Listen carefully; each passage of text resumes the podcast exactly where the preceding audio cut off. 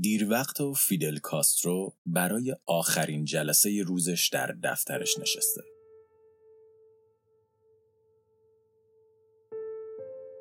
در اون سوی میز مسافری از شوروی حضور داره. متخصصی در زمینه مهندسی کشاورزی که از اتحاد جماهیر شوروی برای یاری کوبایی ها در افزایش بازده محصولات کشاورزی به اونجا اومده.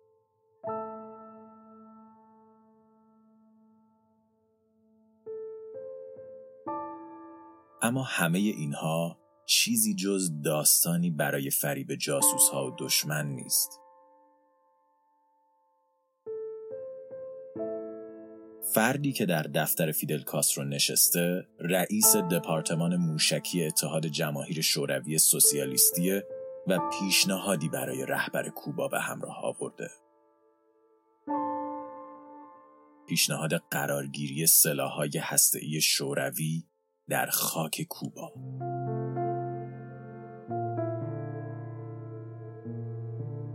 کاسترو درباره این پیشنهاد تردید داره. اگه آمریکایی‌ها به وجود همچین سلاحهایی پی ببرن ممکنه فکر کنن کوبا قصد حمله به اونها رو داره و برای پیشگیری از این حمله یک بار دیگه به خاک کشورش حمله کنن و شاید این بار نیروهای کوبا در دفاع از خاکشون اونقدر خوششانس نباشن پیشنهاد جایگزین کاسترو امضای پیمان دوستی و دفاعیه پیمانی که در اون و در صورت حمله آمریکا به کوبا شوروی به دفاع و حتی استفاده از موشکهای بلندبرد هسته‌ای خودش ملزم میشه. سناریوی برد برد برای دو طرف.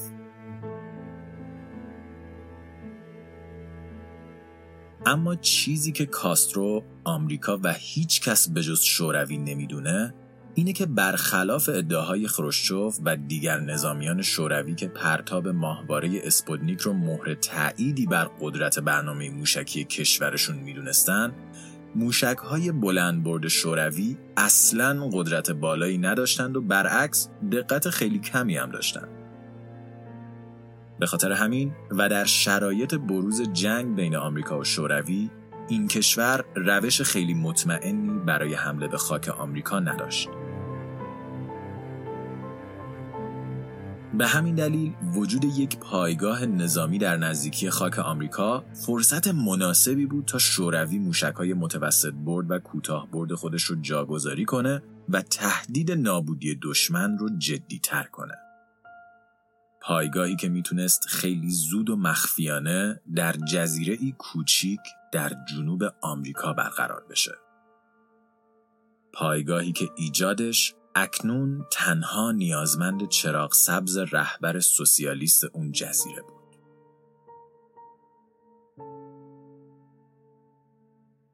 نماینده شوروی به کاسترو اطمینان میده که موشکهای شوروی در کوبا تنها برای مقاصد دفاعی خواهند بود و آمریکا به هیچ وجه از حضور اونها با خبر نخواهد شد. کاسترو مدتی رو به تفکر درباره پیشنهاد روزها میگذرونه و سپس به دفتر کارش برمیگرده. کوبا شوروی و کمونیسم رو در انقلاب جهانی یاری می‌کنه.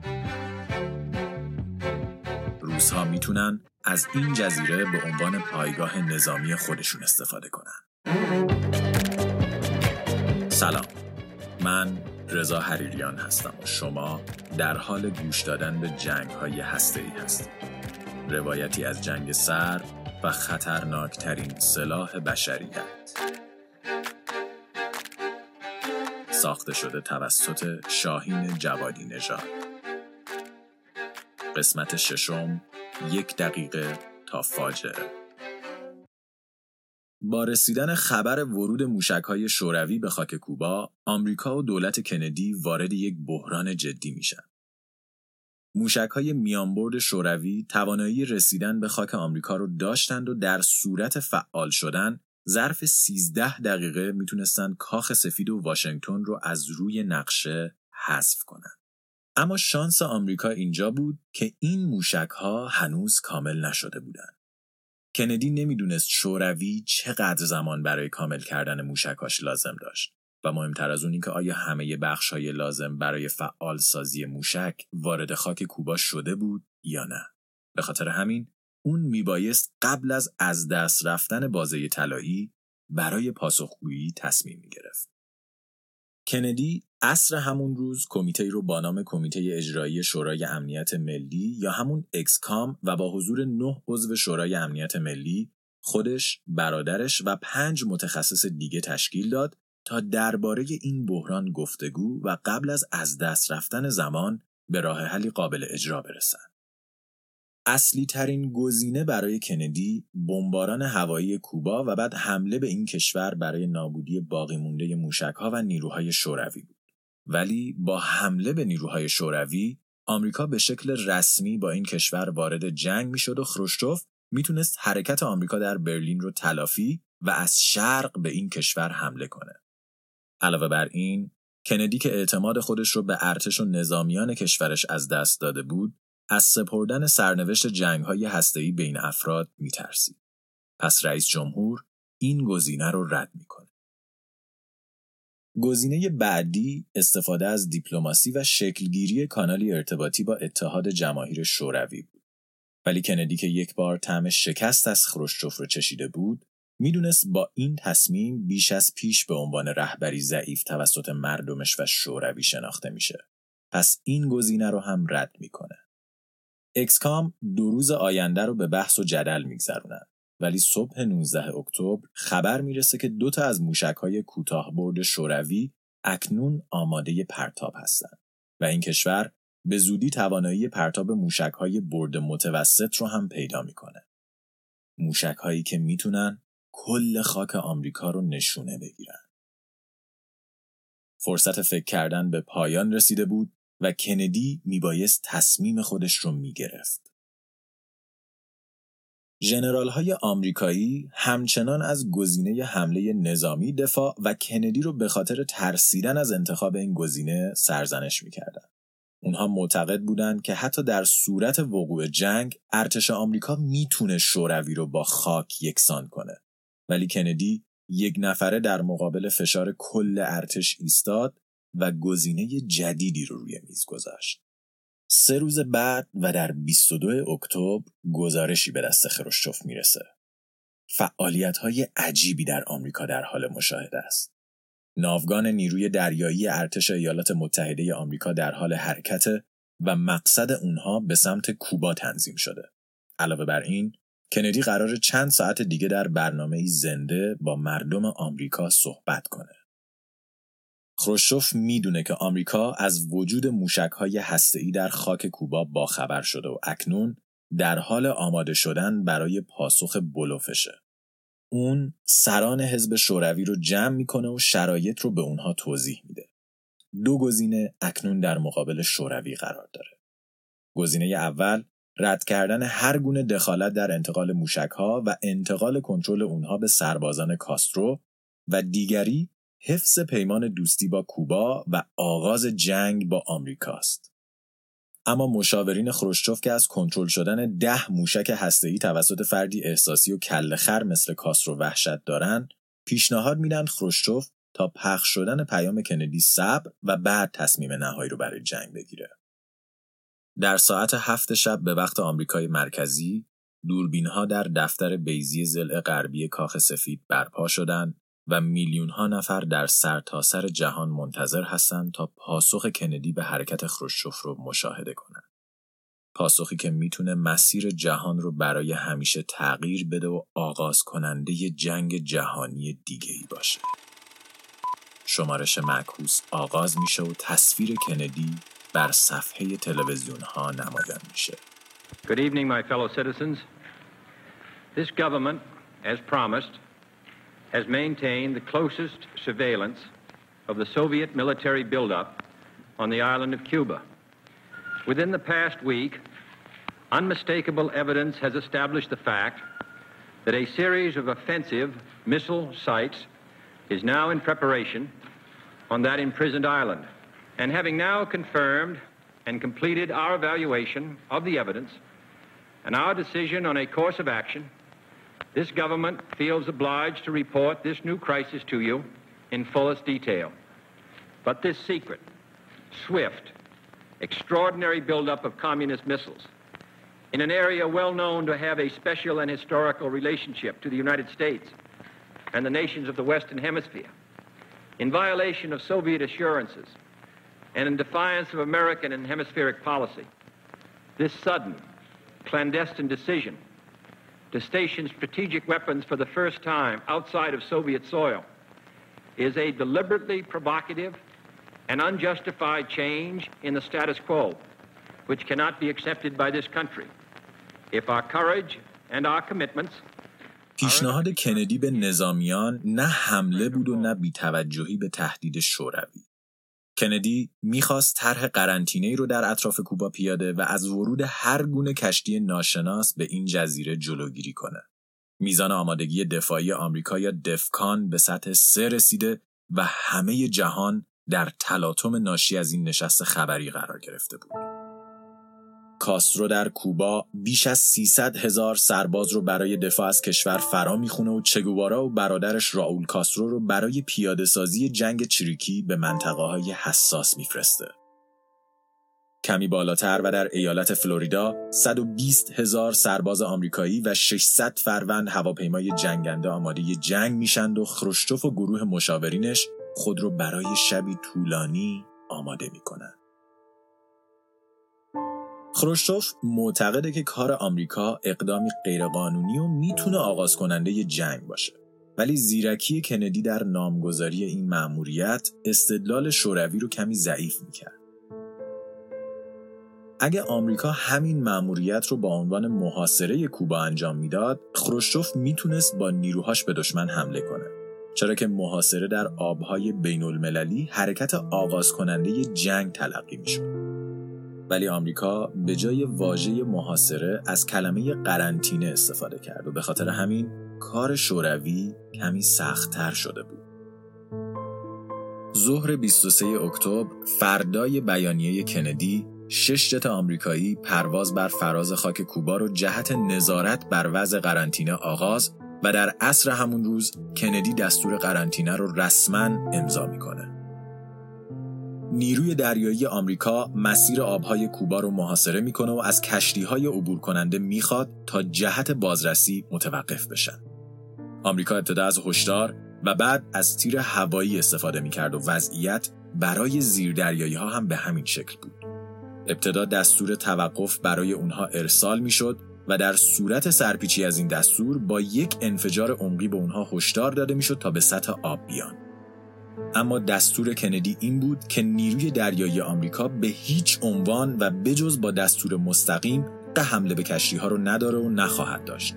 آخرین چیزی که کندی می‌خواست این بود که جنگ جهانی سوم و نابودی جهان به خاطر اشتباه یک دریا سالار آغاز بشه.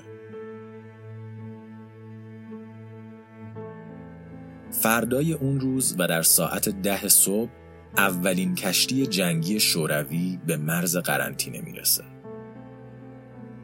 کندی و تیم اکسکام در کاخ سفید نشسته بودند و ماجرا رو از دور دنبال می‌کردند.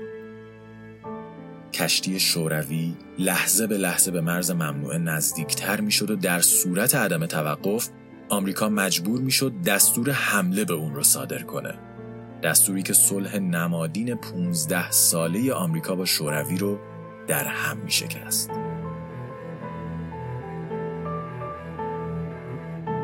اما کشتی در حال ادامه مسیر خودش بود. به نظر می رسید که خروشچوف قصد عقب نشینی نداره و چاره ای جز آغاز جنگ بین دو کشور نیست.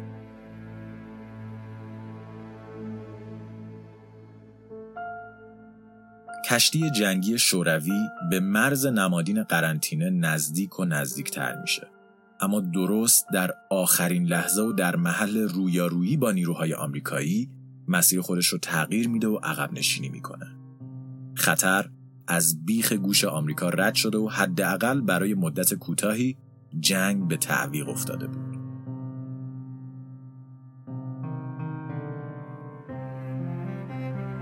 آمریکایی ها این عقب نشینی لحظه ای رو به حساب ترس ثانیه آخر خروشچوف گذاشته بودند. ولی چیزی که کندی و مشاورینش از اون بیخبر بودن این بود که دستور این عقب نشینی سی ساعت قبل و تقریبا بعد از نشست خبری از جانب رهبر شوروی صادر شده بود. ولی کند بودن خطوط ارتباطی و روش های پیام رسانی باعث شده بود این پیام دیر به کشتی برسه کشتی دیر عقب نشینی کنه و خبر عقب نشینی دیر به آمریکایی ها برسه. اما با این وجود بحران هنوز پابرجا بود و کشتی های شوروی تقریبا در فاصله یک کیلومتری از نیروهای آمریکایی در جای خود متوقف بودند. وضعیت آمادگی دفاعی آمریکا برای اولین بار در تاریخ به سطح دو رسیده بود و 145 موشک هسته‌ای آماده دستور پرتاب بودند.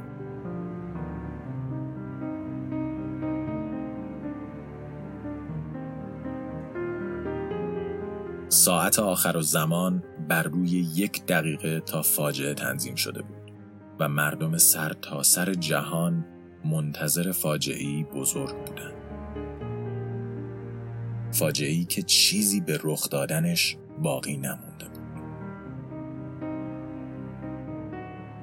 چند روز بعد از بحران کشتی ها کندی نامه ای از رهبر شوروی دریافت می‌کنه. نامه ای که شخصا به دست خروشچوف و برای جان اف کندی نوشته شده بود. در این نامه طولانی خروشچوف شرح داد که علاقه ای به جنگ نداره و پیشنهادی برای خروج طرفین از بحران مطرح کرد. آمریکا تعهد میده که دیگه به کوبا حمله نکنه و در ازای اون شوروی تمام موشک ها رو از منطقه خارج می‌کنه. کندی با دقت و چندین بار نامه رو می‌خونه و اون رو به اعضای اکسکام نشون میده. مشاورین رئیس جمهور معتقد بودند که خروشچوف دروغ گفته و قصد فریب اونها رو داره. ولی کندی احساس می‌کرد که بعد از این چند روز و خستگی های فراوانش حرف های همتای سیاسی خودش رو درک می‌کنه. خروشچوف مثل کندی از این بحران بیپایان خسته شده بود و به دنبال راهی برای خروج از بحران بود. در 27 اکتبر و در نزدیکی ظهر نیروهای کوبا هواپیمای آمریکایی رو در مرز هوایی خودشون رصد می‌کنن که مشغول دور زدنه و فرمانده این بخش بلا فاصله فرمان نابودی هواپیما رو صادر می‌کنه.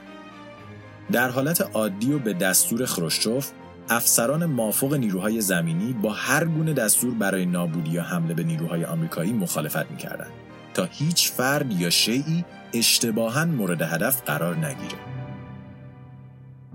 ولی در این ظهر پاییزی افسر مافوق که برای مدتی پستش رو ترک کرده بود حضور نداشت تا با دستور مخالفت کنه.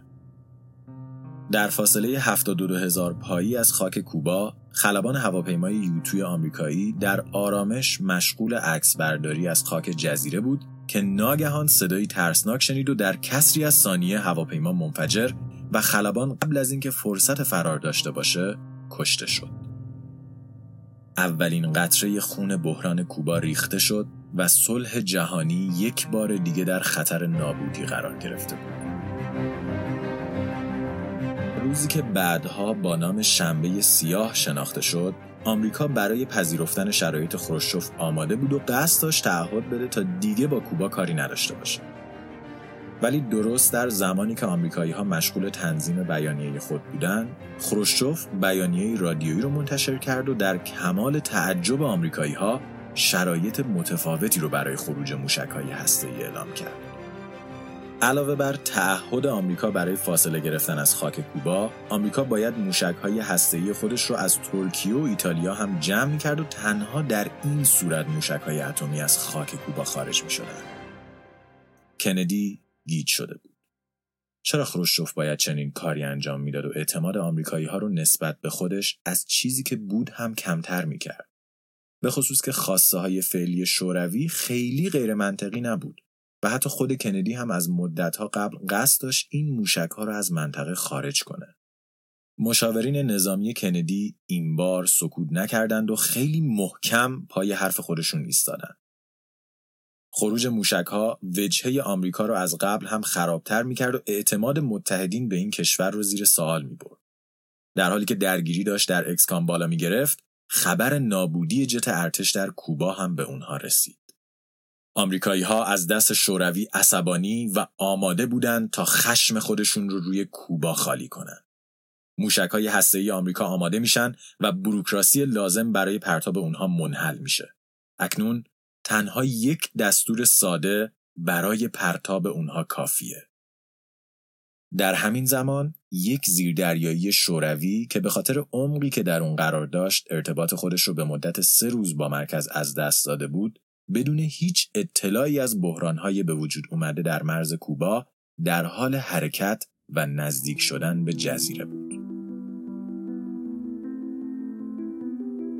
عصر شنبه خروشچوف که تقریبا از شروع جنگ مطمئن بود خانواده خودش را از شهر خارج و به مکان نسبتا امنی منتقل می‌کنه در اون سوی کره خاکی کندی که نمی‌دونه چقدر دیگه می‌تونه نظامیان کشورش رو از حمله باز داره برادرش رو به همراه پیشنهادی مخفیانه به سفارت شوروی میفرسته. سفیر شوروی در خاطراتش نوشته که چهره برادر کندی در هم رفته و بدنش خموده و خسته بود. گویی روح از اون خارج شده باشه کندی، خروشچوف و تیم هر دو رهبر چندین روز بود که بیوقفه بدون خواب در حال تفکر بر بحران پیش رو بودن و اثرات این بیخوابی و خستگی کم کم در حال نشون دادن خودش در چهره و رفتار این رهبران بود.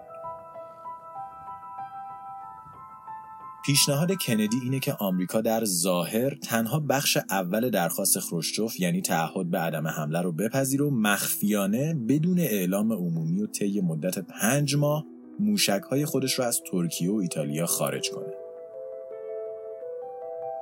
سفیر شوروی پیغام رو دریافت و به سرعت جهت انتقال اون به خروشچوف اقدام می‌کنه.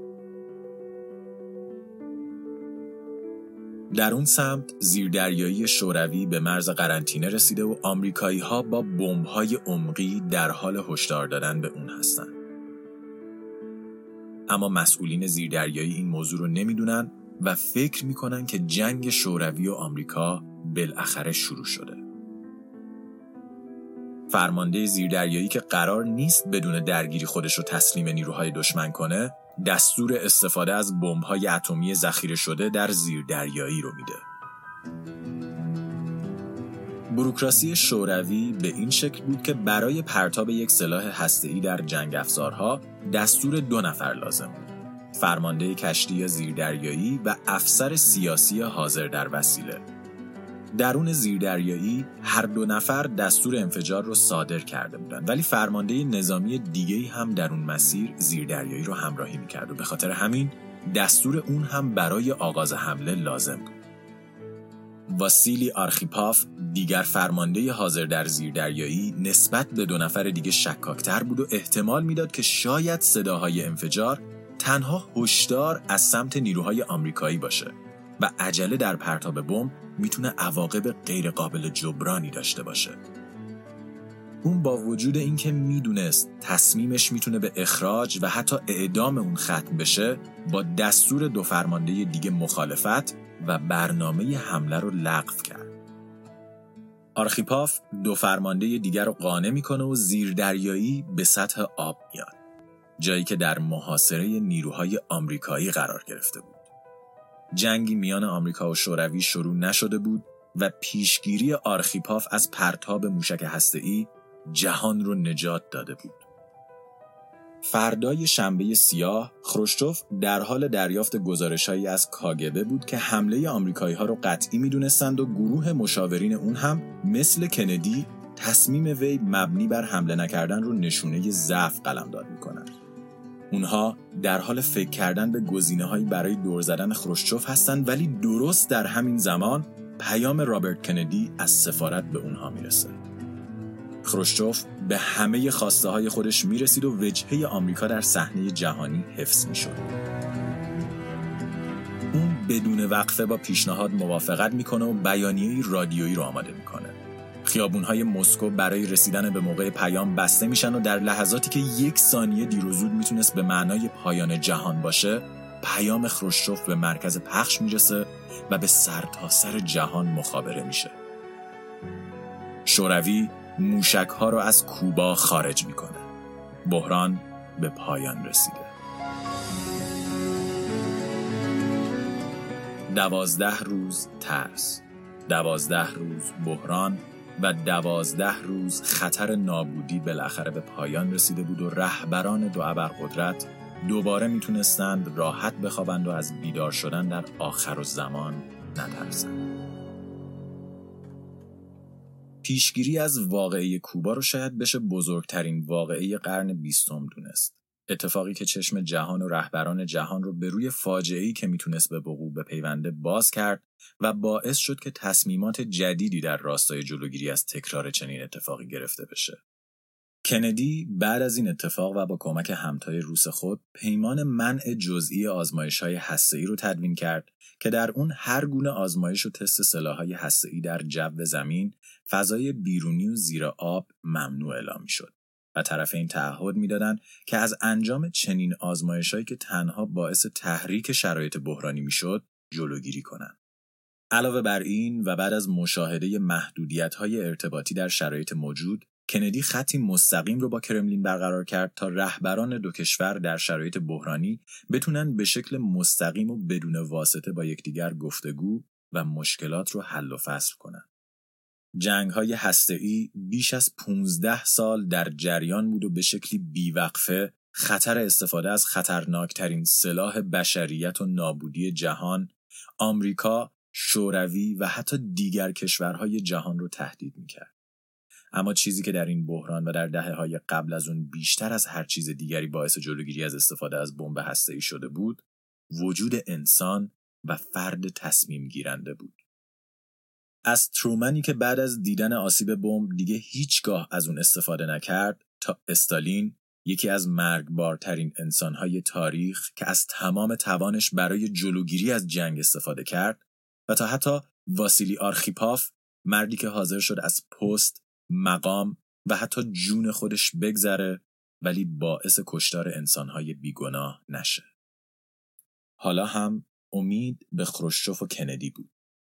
اونها در بحران کوبا برای جلوگیری از جنگ در برابر نظامیان کشورشون ایستادند و همه چیز رو ریس کردند.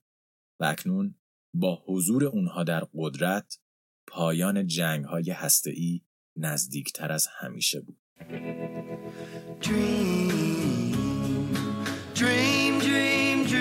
جنگ های هسته ای پروژه است از من رضا حریریان، شاهین جوادی نژاد و آرش تاهر.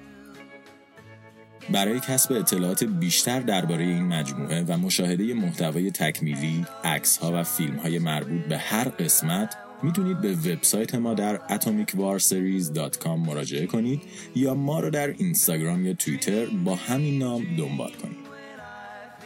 و لطفا نظرات خودتون درباره این قسمت، این مجموعه و این داستان تاریخی رو در شبکه های مجازی و با هشتگ اتم با ما به اشتراک بگذارید. مرسی از همه کسانی که در ساخت این مجموعه همراه ما بودند و همچنین تشکر ویژه از شما که این مجموعه رو خریداری کردید و به شکل قانونی به اون گوش دادید. جنگ های هسته پروژه‌ای کاملا مستقل از من، شاهین و آرشه که بیش از 100 ساعت زمان برای ساخت اون سپری شده.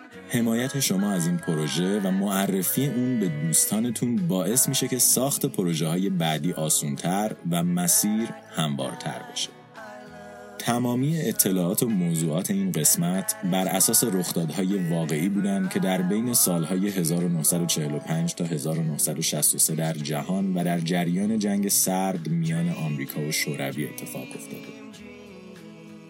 منابع اصلی برای این مجموعه کتاب های یک دقیقه تا نیمه شب نوشته مایکل دابز پیروزی در جنگ هسته‌ای نوشته میچیو کاکو نبرد اطلاعاتی نوشته توماس پاورز و تاریخچه جدید جنگ سرد نوشته جان لوئیس گادیس هستند و برای اطلاعات بیشتر درباره موضوعات مطرح شده در این قسمت می‌تونید به اونها مراجعه کنید. فصل بعدی جنگ های ای در تابستان 99 منتشر میشه ولی تا اون موقع می‌تونید به پادکست های دیگه ما گوش بدید. استرینکست پادکستی درباره گوشه های عجیب و غریب علم و به بررسی پریده های عجیب در دنیای اطراف ما اختصاص داده شده. بر رادیو دال گفتگوهای جذاب و شنیدنی درباره مهاجرت و زندگی افرادیه که این فرایند رو طی کردن. هر دو پادکست به شکل رایگان از طریق تلگرام، ناملیک، Castbox و همه برنامه های پادکست قابل دسترسیه. علاوه بر این می‌تونید با مراجعه به وبسایت ما و پر کردن نظرسنجی فصل اول ما رو در ساخت فصل بعدی که تابستون پخش میشه یاری کنید. پس تا تابستان بعد و فصل جدید awaits the arrival of President and Mrs. John Fitzgerald Kennedy from Carswell Air Force Base in Fort Worth. بعد از پایان بحران کوبا، کندی قصد داشت تا روابط آمریکا و شوروی رو بهبود ببخشه و از آرامش پس از طوفان استفاده کنه و دو کشور رو آشتی بده. اون حتی می‌خواست بعد از انتخابات 1964 انتخاباتی که تقریبا از پیروزی درش مطمئن بود دیداری دوباره با همتای روس خود ترتیب بده و گفتگوها رو از اول آغاز کنه. کارزار انتخاباتی کندی در اواخر سال 1963 و با تمرکز روی دو ایالت فلوریدا و تگزاس آغاز شد و اون در 22 نوامبر 1963 برای اولین رویداد کمپین و همچنین چندین دیدار و سخنرانی به شهر دالاس در ایالت تگزاس سفر کرد. در ظهر اون روز کندی همراه با همسرش و در کنار نیروهای امنیتی در ماشینی مشغول دور زدن در شهر و دیدار با مردم بودند که ناگهان صدای شلیک اسلحه‌ای در فضا میپیچه.